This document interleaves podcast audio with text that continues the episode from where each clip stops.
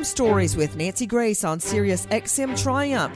Last year, synthetic opioids like fentanyl surpassed heroin as the leading cause of drug overdose deaths. More people are dying from prescription pills than they are from motor vehicle accidents. And the number of overdose deaths caused by synthetic opioids has more than doubled from 2015. These are people, these are real people, and they're dying out because nobody seems to care anymore. Altogether, the number of opioid overdose deaths in 2016 surpassed the number of deaths caused by the AIDS epidemic at its peak in 1995. Fulton County leaders, along with representatives from a private law firm, are suing 12 manufacturers and distributors of opioid-based medication. They say the companies downplayed the risks associated with the drug.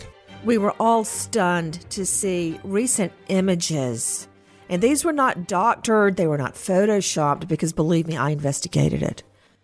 Of a couple, nice car, looked like a suburban mom and dad, passed out at the wheel. At first I thought I was seeing an image of some kind of a hit and run or a crash or a single car incident. It wasn't. There were children in the back seat. They were looking at mommy and daddy passed out on opioids, heroin. And that photo, that one image, circulated around the world. We are in the middle of an opioid crisis, an opioid epidemic. Other countries are looking at us saying, look, America has an opioid epidemic. Look at the U.S. What? How did we get in this spot? And I remember prosecuting cases, and there would be one guy after the next guy, after a woman, after a stockbroker, after a banker, or after a soccer mom coming into court with heroin. I couldn't believe it. I'm Nancy Grace. This is Crime Stories. Thank you for being with me. With me now, Mark Tate, lawyer representing government suing drug companies. That's what it's come to. Dr. William Maroney, opioid treatment expert. Nanette Sosa, Crime Stories contributing reporter, and Tim Ryan, A&E's, quote, dope man. Okay, I don't know how I feel about that, dope man, and advisor to Rehab.com. Tim Ryan, I'm starting with you. You were an addict. How did you get clean? I unfortunately got clean being sentenced to 7 years in the Illinois Department of Corrections. As you were just talking, I was that middle-class father. I was a very successful businessman. I had an office in the Wrigley Building in downtown Chicago on Michigan Avenue. I made a very good living, but I also struggled with heroin and had a $500 a day habit. I overdosed while driving, hit 2 cars, put 4 people in the hospital, one being a 9-month-old baby. Wait a minute. Wait. Tim Ryan with me, A&E's dope man, advisor to Rehab.com. And I know right now, I can't see Dr. William Maroney, my friend and colleague, but I know he is just shaking his head. Tim Ryan, you did what? I overdosed while driving. I hit 2 cars. I put 4 people in the hospital. I was clinically dead on the scene. It took 5 doses of Narcan to bring me back. I ultimately started fighting my case, and here's where it gets deeper, because unless you live in the world of addiction, you're going to shake your head. Now all my family knows Dad's a heroin addict, and I had tried Suboxone in the early 2000s and methadone. I wasn't ready to get sober. In the midst of fighting my case, I know I'm going to prison, and about 3 months into fighting my case, I'm profusely dope sick, and when you don't have opiates, you're hot, you're cold. It's like having the flu times 1,000. I'm taking a hot bath, and my 17-year-old son walks in, and he said, "What's wrong, Pops?" And I said, "What do you think, Nick? I'm dope sick." And he said, "Not anymore, Dad. Today's your lucky day." And he threw 2 bags of heroin on the counter. Now, with Nick, I was not a father. I was a friend. I was the father that let my son and his buddies smoke a little weed, drink a little beer. And when Nick did that, I got out of the tub and I did those 2 bags. And instantly I felt better. And I went in my son's room and I said, "Nick, what are you doing?"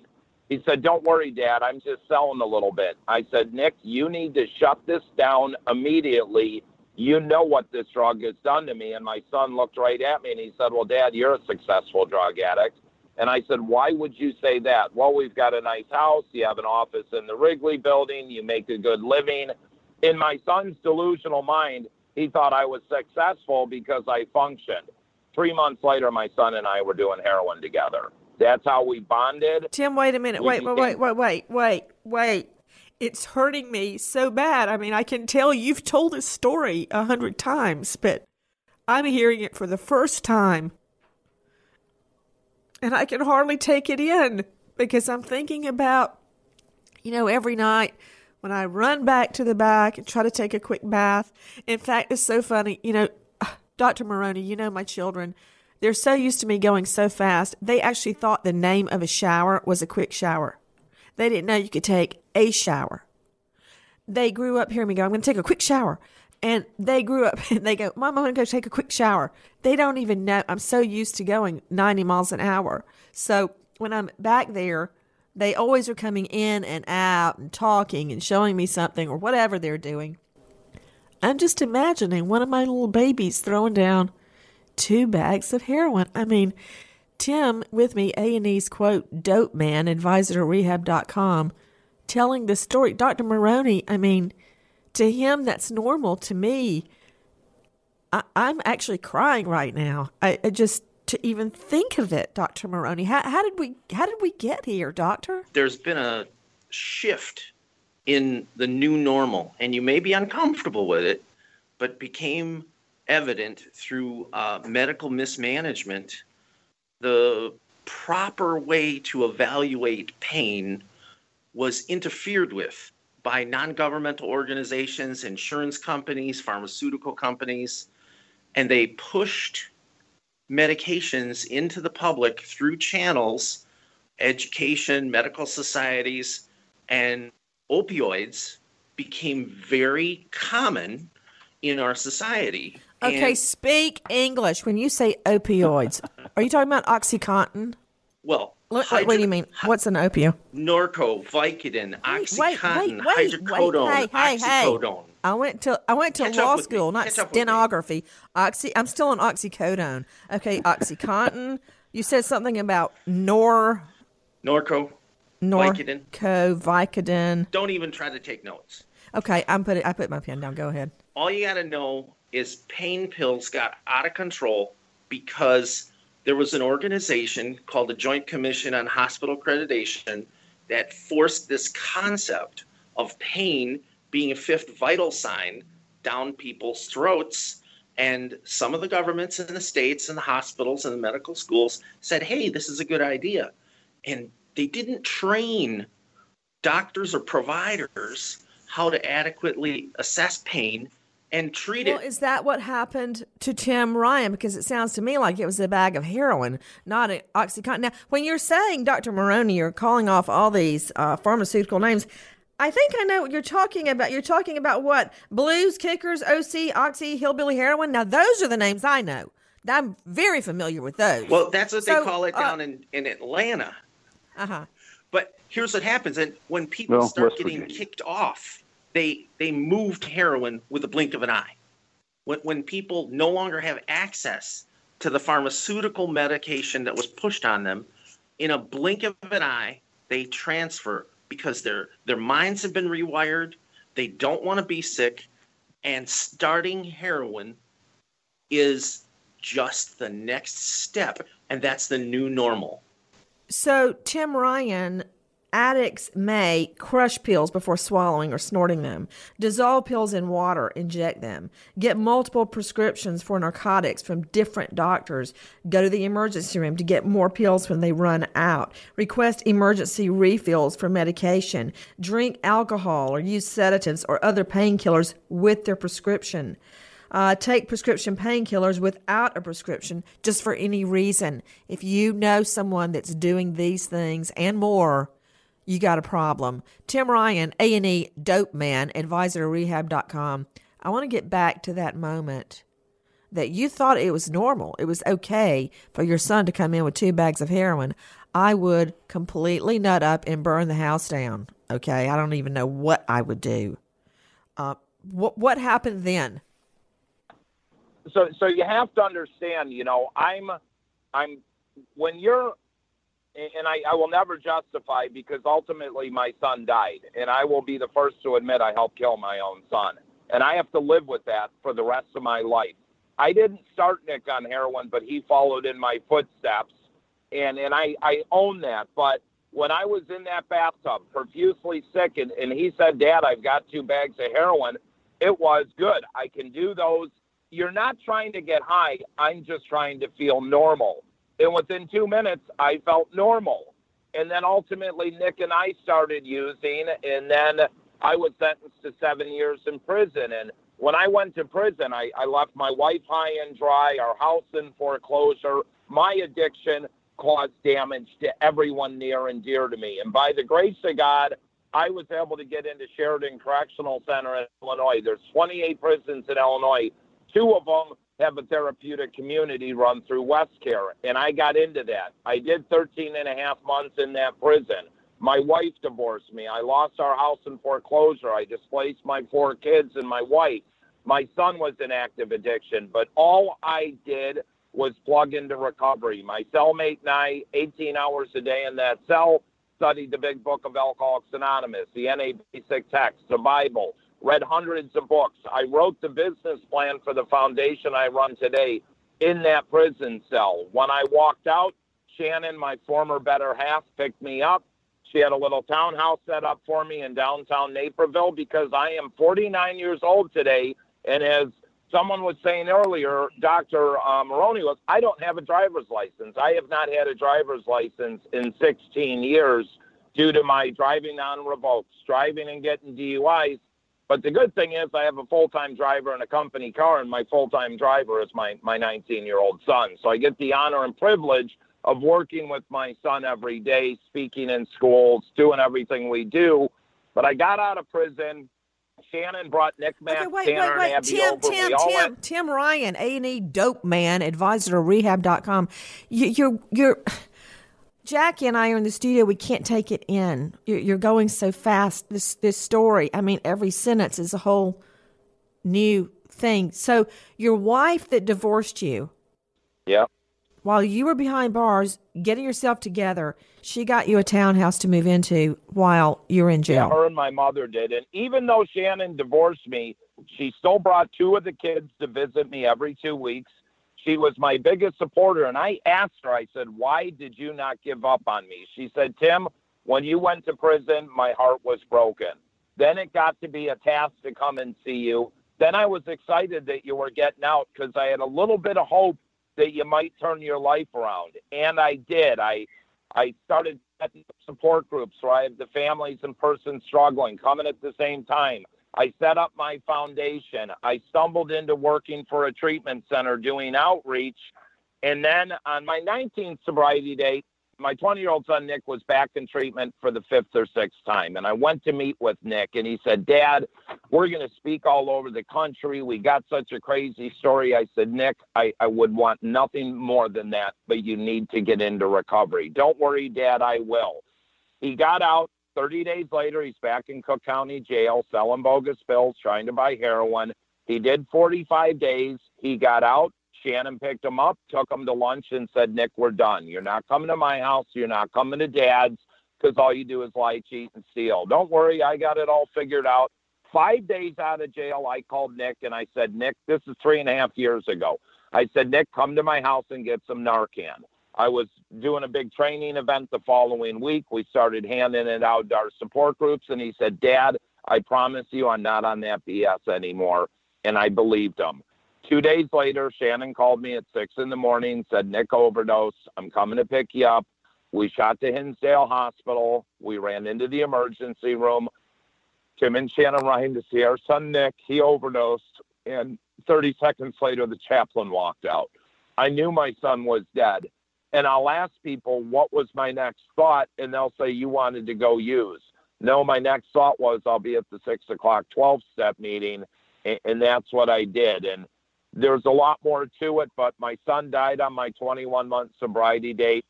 The newspaper was doing a big article on me, because that following Thursday, I was doing a big Narcan training event.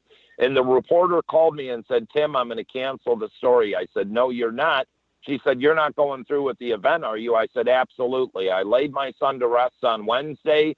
I did the event on Thursday, and in the paper it said, anti-heroin crusader loses son to overdose." Unfortunately, in my son's passing, Nick really instilled what I do today. I can't change the past. I can't change anything I did. All I can do is take this pain, my 30 years of in and out of addiction, and use it for a positive to benefit people today. And I've assisted over 3,000 people into treatment.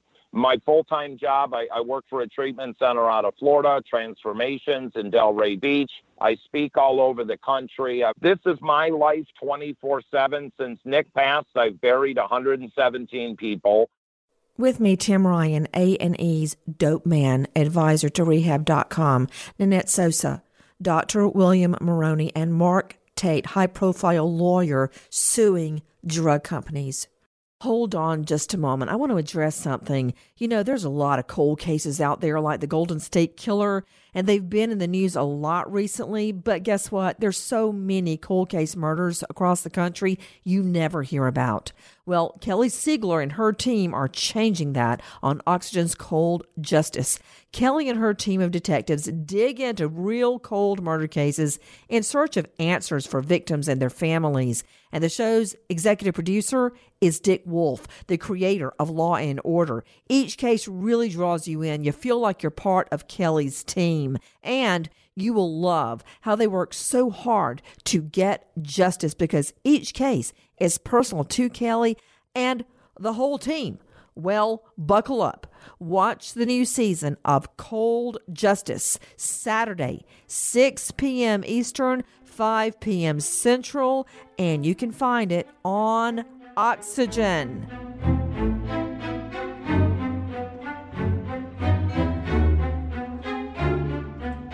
William Maroney, opioid treatment expert. Dr. Maroney, you and I have very, very similar beliefs. When I'm listening to Tim Ryan from A&E's Dope Man from Rehab.com, I'm thinking about how so many people would be angry at him, blame him for his son's death, find fault with him. But, you know, I'm convinced that those that are broken the most are used the most to do good things. So anyone listening, if you think you are beyond healing and beyond repair and beyond doing anything with your life, please hear the words of Tim Ryan.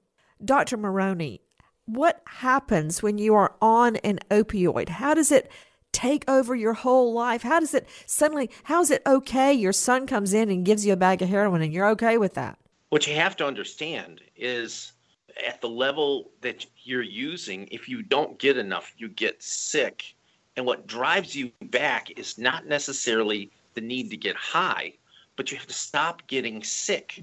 And that's what everybody else in America doesn't understand about how the brain has been rewired in these people and the number of milligrams they continue to need to not get sick goes up. And they try to do enough drug to stop getting sick. But what we know, it's almost like there's this third wave. I talked about prescription drugs. That was the first wave of addictions. The second wave of addictions is the onset of heroin into our culture at large volumes 4 or 5 years ago. The third wave, which is probably starting like sometime last year, is the introduction of fentanyl alone and fentanyl and heroin. People are trying to get back to just not being sick, but it's clear that fentanyl and heroin are changing the American landscape forever, and all the doctors are ill-equipped, with just not enough addiction doctors to help. Hospitals are inaccurately trained, and the governments can't catch up with this because it's exploding. He's trying to just not get sick, and what we need to do, I have a book that clearly outlines how heroin and fentanyl are exploding, and the only answer... Are you talking about American Narcan? Yes. That's Dr. William Maroney's book. It's one of the many ways Dr. Maroney is fighting the opioid crisis right now. To anyone that needs help now, dial 800-273-8255, 800. We've got to educate families to fireproof themselves. 800-273-8255. Tim Ryan, A&E dope man, could you tell me, because I have never used a drug, an illegal drug, when you take heroin, what feeling goes through your body? So I never glamorize heroin use, but the way I will explain it, I was over a year clean and sober when I tried heroin. I was going to 12-step meetings, but I like to sponsor myself, and I thought I could get sober through osmosis. I did it my way, and I took a guy to Chicago to move out of his apartment. His roommate pops out, "What are you doing?" I said, "I'm moving out, Joel. What are you doing?" He said, "Heroin. You want to try some?" When I snorted that first bag of heroin in 2001, I thought, wow, this is what I'm looking for. This is it. And for the first 3 weeks, I did a bag or two a day. I was able to work. I thought I had more energy, and then I ran out. And I got profusely sick and found out I was dope sick, and I never ran out. But pain pills, Oxycontin, all the things the doctor mentioned are there to relieve your pain. But so quickly, if I took 1,000 people and put them in an auditorium and locked the door and I gave them all opiates for a week straight, every person at the end of that week will be addicted to opiates. That's how powerful they are. And what's happening today is these younger generations, and it's hitting the older, aren't drinking beer. They're going right from weed to pain pills to heroin that quickly. The youngest heroin addict I've worked with is 12 years old. The oldest is 78. This affects everybody. Mark Tate is with me, a lawyer who is actually suing the drug companies. Mark Tate, I really don't know how you do it. You have so many cases, and you are a veteran lawyer, very well respected. Mark, tell me, in a way that we can all understand, why are you suing drug companies, Mark Tate?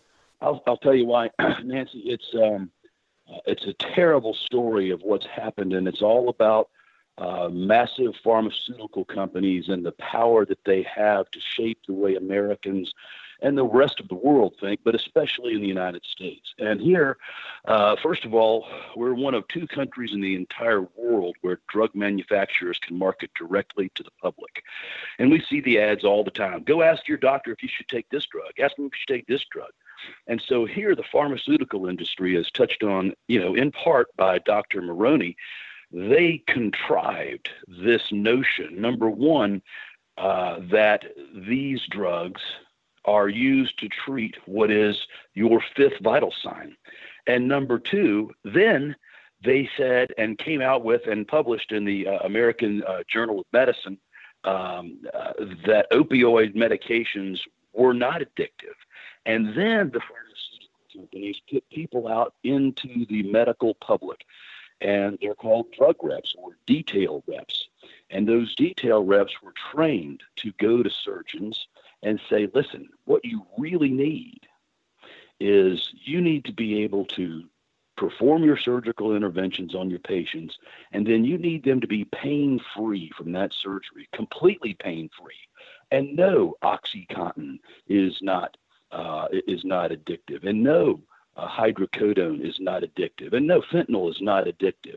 And so the reason that they did that is the massive profits that they make, because the cost of manufacturing these drugs is very small in comparison to some other drugs, and so the profit margin is massive. And so I started to see some time ago that some folks were trying to sue individual medical doctors for overprescribing, and those lawsuits generally did not fail. So about a year and a half, 2 years ago, I, along with a former partner of mine, approached Fulton County, Georgia, because they, like Dr. Maroney's area, has its own public health department where they incur great deals of cost directly related to the opioid manufacturing and the opioid crisis, which was existing 2 years ago. Well, you know what? You're taking on a very, very powerful adversary by suing drug companies. With me, Mark Tate.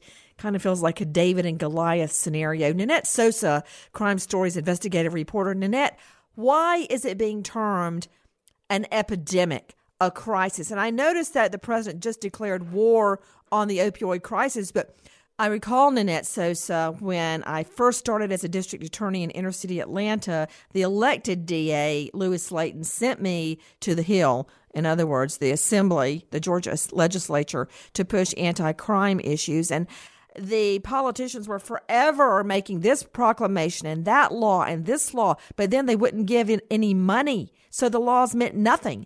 I mean, I could order somebody to drug rehab every day of the week, but without a drug rehab facility, there were not enough beds, so they would sit in jail for a year waiting. Their time would be done. They'd get out without ever getting rehab. So when you put a law on the books, that's a joke. That means nothing unless you give it the money. Nanette Sosa, why? What are the stats? Why is it being called an opioid epidemic, a crisis in the U.S.? It's called an epidemic because it's been so overprescribed by physicians for a while. Beginning in the 90s, there was an underprescription problem. People complained. So because of that, regulators became involved and said, well, let's loosen these regulations so physicians can prescribe more pain pills. And so as a result, users then became addicted after being prescribed. Today, people who are using or have been prescribed massive amounts of opioids for their pain can no longer get prescriptions. Now they're hitting the streets and using it illegally. Dr. William Maroney, let's talk about statistics. Why is it being called a crisis, an epidemic? Explain that to me. Here's the number one reason why. The numbers are going up so fast. In 2015, there were 52,404 overdoses. In 2016, CNN, the CDC, and the New York Times quoted 64,000 opioid overdose deaths. I project in my book, American Narcan, for 2017, we will have over 70,000, almost 79,000 overdoses. And by 2020, we will have over 100,000 overdoses in America because the first wave, the second wave, and the third wave are just happening so fast. It's outpacing medical education. It's outpacing criminal justice. I'm listening to Dr. William Maroney, author of a brand new book, American Narcan, opioid expert. Tim Ryan, A&E's dope man, with me, Nanette Sosa, Mark Tate. Tim Ryan, my husband, had a very, very dear friend that he worked with for years and years and years. And he had the apple of his eye was his son. Okay. I don't know if you've ever seen the Harry Potter series, but I always think of Cedric Diggory, who his father just, worshipped his son. And then his son dies. And the pain you see, that reminds me of this father. This father's son, my husband's friend, all A's, great student, cross-country track star, and some private school. I mean, everything. You couldn't even see this guy at the grocery store without him showing you pictures of the son at this track meet. He won this, he did that. His son tried heroin, Tim. He tried heroin. After the first time, he got addicted. The father immediately sent him to the best addiction recovery center he could find in the whole United States. He got clean. He came back. He got back on track. The next thing we heard, he died of an overdose. He was 17, Tim. 17. It's people you don't expect. It's people out on the street. It's junkies. It's the waitress at the Waffle House. It's across all races. It's the rich white kid. It's everybody, Tim Ryan. It's you. It's your son. He's dead because of an overdose. Explain it to people that don't understand, that have never used opioids. So, we have to understand here, this is the new in drug. When I'm dealing with kids or family members struggling, I wanted to fit in, the pressure. I just wanted to try it. And if you try it that one time, that's it. And as the doctor said, from 5 years ago when I was using to now, it's not just heroin, it's fentanyl. Fentanyl is 1,000 times stronger than pure heroin. Even a lot of these pills the kids think they're buying a Xanax bar, it's crushed fentanyl, it's pure fentanyl. You know, it's everywhere. We need much more education. And the thing I hear from families, not my family, we live in a good community. We go to church on Sunday. So what? You need to know who your friends are involved with. Be into their technology. This affects everyone. The big misconception, Nancy, is the heroin addict is a homeless person on the corner with a needle in their arm. My son never used a needle. He snorted heroin, and his buddy gave him a bar of Xanax. The average heroin addict today is a 22-year-old white middle-class female and a 23-year-old white middle-class male.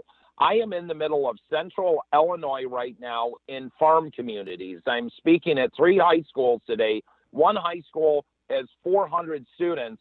They've had 10 overdose deaths in this little community in the past year. This is everywhere. It's not going away. It's getting much, much worse.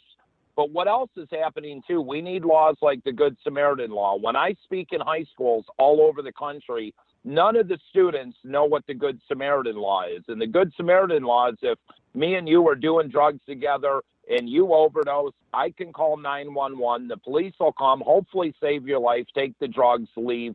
Nobody gets arrested. Because when my son died, he was with his girlfriend and 2 other friends. They knew Nick was overdosing, and they panicked. They were afraid to call the police. They had drugs. They didn't know about the law. They put him on the sofa. He was breathing. They went in the basement, did more drugs, forgot about him, came up an hour later, and Nick was dead. You know, I've been reading online, and I want to go back to the Good Samaritan law you're talking about. I read a story about a mom named Kim Farinick. She lost her daughter, Dana, to a drug OD. Now listen to Dana. She was on the high school swim team, a cheerleader in junior high and high school, her whole life ahead of her. She got into a cycle of addiction, treatment, relapse, addiction, treatment, relapse. She got her straight out of one relapse and took her on a vacation to Wildwood. And this is the part that broke my heart. She says, I remember this trip like it was yesterday because for that week, I felt like I had my daughter back. But right after coming back home, she found her daughter face down, cold and blue. She died of an opioid overdose. She is pushing naloxone. Dr. Maroney, what is naloxone? Naloxone is the generic name for one of the brands, Narcan. It's been out for 40 years. Surgery and the emergency room have used naloxone as an injectable to reverse anesthesia and overdose in the hospital. We need to change the model. We need to put generic naloxone or branded Narcan in every home in America to prevent children, parents, and spouses from dying. We have to change that model. It must be in every house. And this is so obvious because opioids have run rampant and the translation to heroin is transparent. It's just so easy. If you're taking high doses of opioids, it's simple to crush them, inject them, or snort them. And as soon as you do that, there's no difference than heroin. So people make that transfer. And the only way we're going to stop people from dying is putting naloxone or Narcan in the homes. We have to educate people with books and movies and videos. You know, I want to talk about the fact that, Tim Ryan, so often people get addicted or they try heroin or an opioid for the first time because it's offered by a friend that they know or a family member. That's how they get into it, Tim. I agree. And with prescription pain pills, 55% of the kids that get started on pain pills get them from a family member or a friend. So Johnny on the track team hurts his knee. And dad says, well, you know what? I've got some Vicodin from when I had my back surgery. Take a few of these. Or these parents are having unused prescriptions left in their medicine cabinet. Get rid of them because Johnny comes over to cut your lawn and says, hey, Nancy, can I use your bathroom? Sure you can, Johnny. He goes in, he's rifling through your cabinet, taking all your unused prescription pain meds. And Narcan is essential. But I want to take Narcan a step further. It's a tool to save a life. But what's happening, I just had a kid overdose Saturday night. His mother called me. The paramedics came. They revived him. He refused to go to the hospital, and they just left. They didn't bring in any peer recovery support specialists to talk to this kid. 12 hours later, he overdosed again. See, every time I overdosed, as soon as I got clarity, I was out of the hospital. I would like to see a law put into place to where if someone overdoses and it is brought back by Narcan through a paramedic or law enforcement, they're remanded to treatment on the spot. If they did not have that drug, they would be dead. And we're letting them walk out of the hospital 3 hours later. It's so important what he just said, because we do not let people have heart attacks at home and say, I'm not going to go to the hospital. Before we head back into fact-finding, a thank you to another partner making our program possible, and it is Circle with Disney. You know, it's so easy to just read a script going through all of the features, but I want to talk parent to parent. You know, we all know the internet has so much to offer our children. They're going to grow up only knowing a world with the internet. That's not the way we grew up, but there are parts, corners of the internet you don't want your children going to. It's hard enough to monitor what your children are up to online 24/7, 365. There is an endless list of complicated, technical, expensive solutions that require an IT tech pro to come install hardware and software on your home. That affects everybody in the family. But there's an answer. It's Circle with Disney. It's a little device designed for families to manage content and time online for all the devices in your home.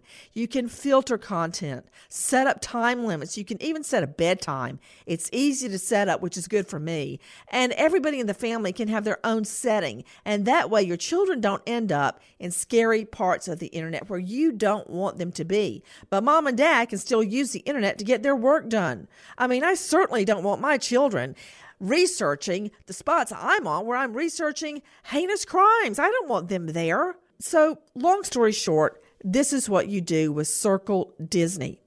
You keep them safe, but you still use the internet as you wish. Use offer code Nancy at circlewithnancy.com to get $10 off your Circle plus free shipping.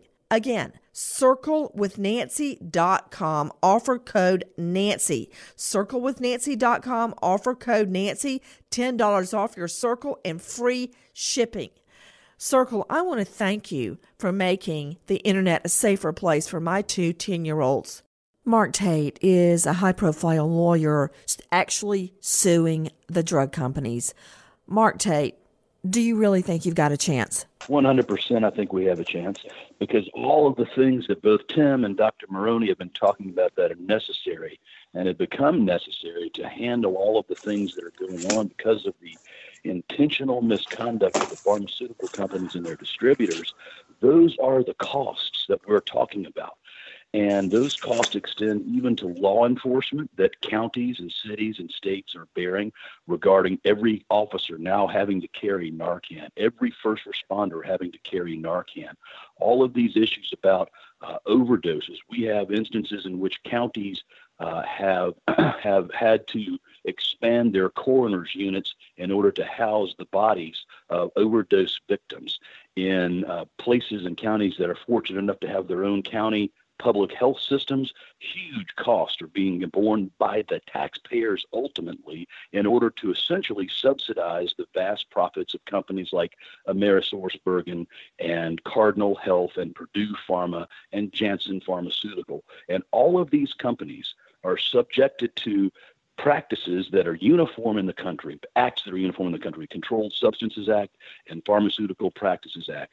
But the issue is, and what we will overcome because of finally communities tired of bearing costs, is what happened to the first lawsuit we filed to Fulton County. One of the defendants came to Fulton County and said, we want to open a distributorship here, but gee, there's this lawsuit pending.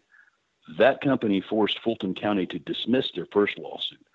Fulton County finally said, no, We're spending too much money taking care of overdosing people and outfitting our task force and indigent burials that we're going to refile. And that lawsuit is now pending again, and they're not the only one. Nanette Sosa, that's certainly a fine how do you do that the government is spending too much money on indigent burials because of overdoses. In other words, so many people are ODing, they don't have enough money to pay for their burials. Yeah, yes and no. And is that the true crux of the problem? And I'm going to give you an example, Nancy. In Barnstable, over in Cape Cod, Barnstable Jail, when they release their inmates who are addicts, they are now providing them with Vivitrol injections. It's an antabuse, in addition to required therapy. And these inmates, even though they've served their time and have been released and they're drug addicts, they are now giving them Vivitrol. Vivitrol is not cheap. $1,200, $1,500 an injection. I'm sure the jail is getting a break on the cost. I don't know about that, but it's expensive. So this is one community that's taking their people who are coming out of jails, who are drug addicts, and trying to rehab them. On the flip side, people who are taking Vivitrol have laughed. I've talked to them where they said, yeah, but we can just use another substitute drug or use some alcohol, and we know how to plan it out just to make it under the wire of pretending that we're clean and sober when they're not. So it's a double-edged sword there. And as far as burying indigent people and so forth, a lot of the communities are in the lawsuits, I'm sure, such as Tate Law Firm. The communities want to recoup the cost that they're spending extra on emergency services and ER costs. So I don't think that's you right. Don't think what's why what? I don't think the community saying about indigent deaths is one reason why they cannot invest in diversion programs. I think what they're saying is that they're filing the lawsuit because the expense of opioid ODs has become astronomical. Tim Ryan, A&E's dope man. I'm following up on something Nanette Sosa said, and I've been reading so many true life stories online and pairing them with the people I worked with when I was prosecuting, what you have to do to break free of this. And one thing is no alcohol, no smoking, nothing. Well, why is it so important that you break ties with old friends, change your phone number, no alcohol, smoking, nothing? Admit your mistakes and go to Narcotics Anonymous meetings. Why are those steps so important? Because you have to understand what the big misconception families have is I sent my loved one to treatment. The average opiate addict goes to treatment 6 times. So and that's why, I'm with Rehab.com. I work for a treatment center because I want people to come once and hopefully grasp everything. But getting away to substances, you got to work with the underlying trauma, but then living recovery is a whole different gamut. We need people going into long-term structured sober living communities. They have to learn to put recovery first. Me being 5 years clean and sober, I still attend 4 12-step meetings a week. I still have a sponsor, and I always sponsor at least one person. My job, my speaking events, writing a book, everything else I do is my career. My recovery is a complete lifestyle. You need to change people, places, and things. And I'll go back to my son, Nick, that died. We always had great insurance. I didn't know I could send my son out of state and put him in a long-term 90-day program. He would do 3 weeks. He's out the door to the same people, places, and things. His chances of success were slim to none. In hindsight, I would have done things totally different. And that's what I'm trying to do now. But what do you mean? What would you have done differently, Tim Ryan? I would have got Nick on a plane, and I would have sent him down to Florida in a minute, or sent him to a long-term treatment program. Like my program, Transformations Treatment Center, which is my employer, I can put someone in there with good insurance on a 90-day structured program. And it's gender-specific. He could do 12-step baits. He can do Christian baits. Well, I noticed the same thing, Tim, that when people would get out of jail, they just go back. Because I guess they don't know what else to do. They just go back to the same people they knew before, and history repeats itself. But I want to ask you about the other issues. Why is it so important that you don't have any alcohol, smoking, nothing. Why do addicts say that? Well, you have to understand, once you've went into the opiate world, there's no going back. So you get people that get on Vivitrol, and they might not have the cravings for opiates, but that's another tool. You still need to be living recovery. But if I go back to smoking some weed, drinking, I will ultimately go back to my drug of choice. If you sober up a horse thief, what do you have? You have a sober thief. So you need to teach that person how to live life without altering their mind. And what I ask people is, what's so wrong with you that you need to be altered? You need to get to the underlying causes and conditions. And I looked at my life, and I had a lot of trauma. I was adopted. I had an older brother that was a narcissist that beat me up all the time. I had learning disabilities. I was molested by a female babysitter at 12. Boom, there's all my trauma that was never dealt with. Drugs and alcohol became my solution. Why is it, Tim Ryan with A&E's Dope Man, also with me, Dr. William Maroney, author of American Narcan, Mark Tate, high-profile lawyer suing drug companies, and investigative reporter for Crime Stories, Nanette Sosa. Why is it so important, Tim Ryan, that you change your phone number and break ties with all of your old friends? That's hard to do, Tim. Well, it is, and I'm going to go back to the people in prison or county jails. Here's the problem. You take me an opiate addict or an addict in general and lock me in jail for 2 years, give me no tools, no resources, and release me. Within 30 days, I'm going to be back to using. That's what we do. We're creatures of habit. In our institutions, we need more 12-step-based, Christian-based, smart recovery, refuge recovery, therapeutic communities. Within the jail, we need drug pods so people can start working on themselves while they're incarcerated, and we need wraparound services for when they're getting out. The one key factor that people don't have is jobs. They can't get a job because they're a felon now. They might not have graduated high school, and they have no opportunity. They have nothing to look forward to, and they go back to what they know. But you've got to change every aspect of your life. 99% of the people I associate with are in recovery. I have no business being around people that I don't go hang out at bars. I don't go to parties. I just have no business doing it. But it took me a long time to want to change that. And you don't have to go to the depths I went to at 44 years old, getting sentenced to 7 years in prison. And I want families to know, and I'm not doing it to plug my book, but if you've got a family member struggling, go to Amazon, get my book, A Man in Recovery, From Dope to Hope by Tim Ryan, and you will understand why that person does what they do, because I explain everything in there, and it's a tool for people getting sober in active addiction or family members that have a loved one struggling. I want to point out this statistic that Dr. William Maroney first told me, author of American Narcan. Drug overdoses last year killed more Americans than the entire wars in Vietnam and Iraq. The opioid epidemic last year killed more Americans than the entire wars in Vietnam and Iraq. Nancy Grace, Crime Stories, signing off. Goodbye, friend.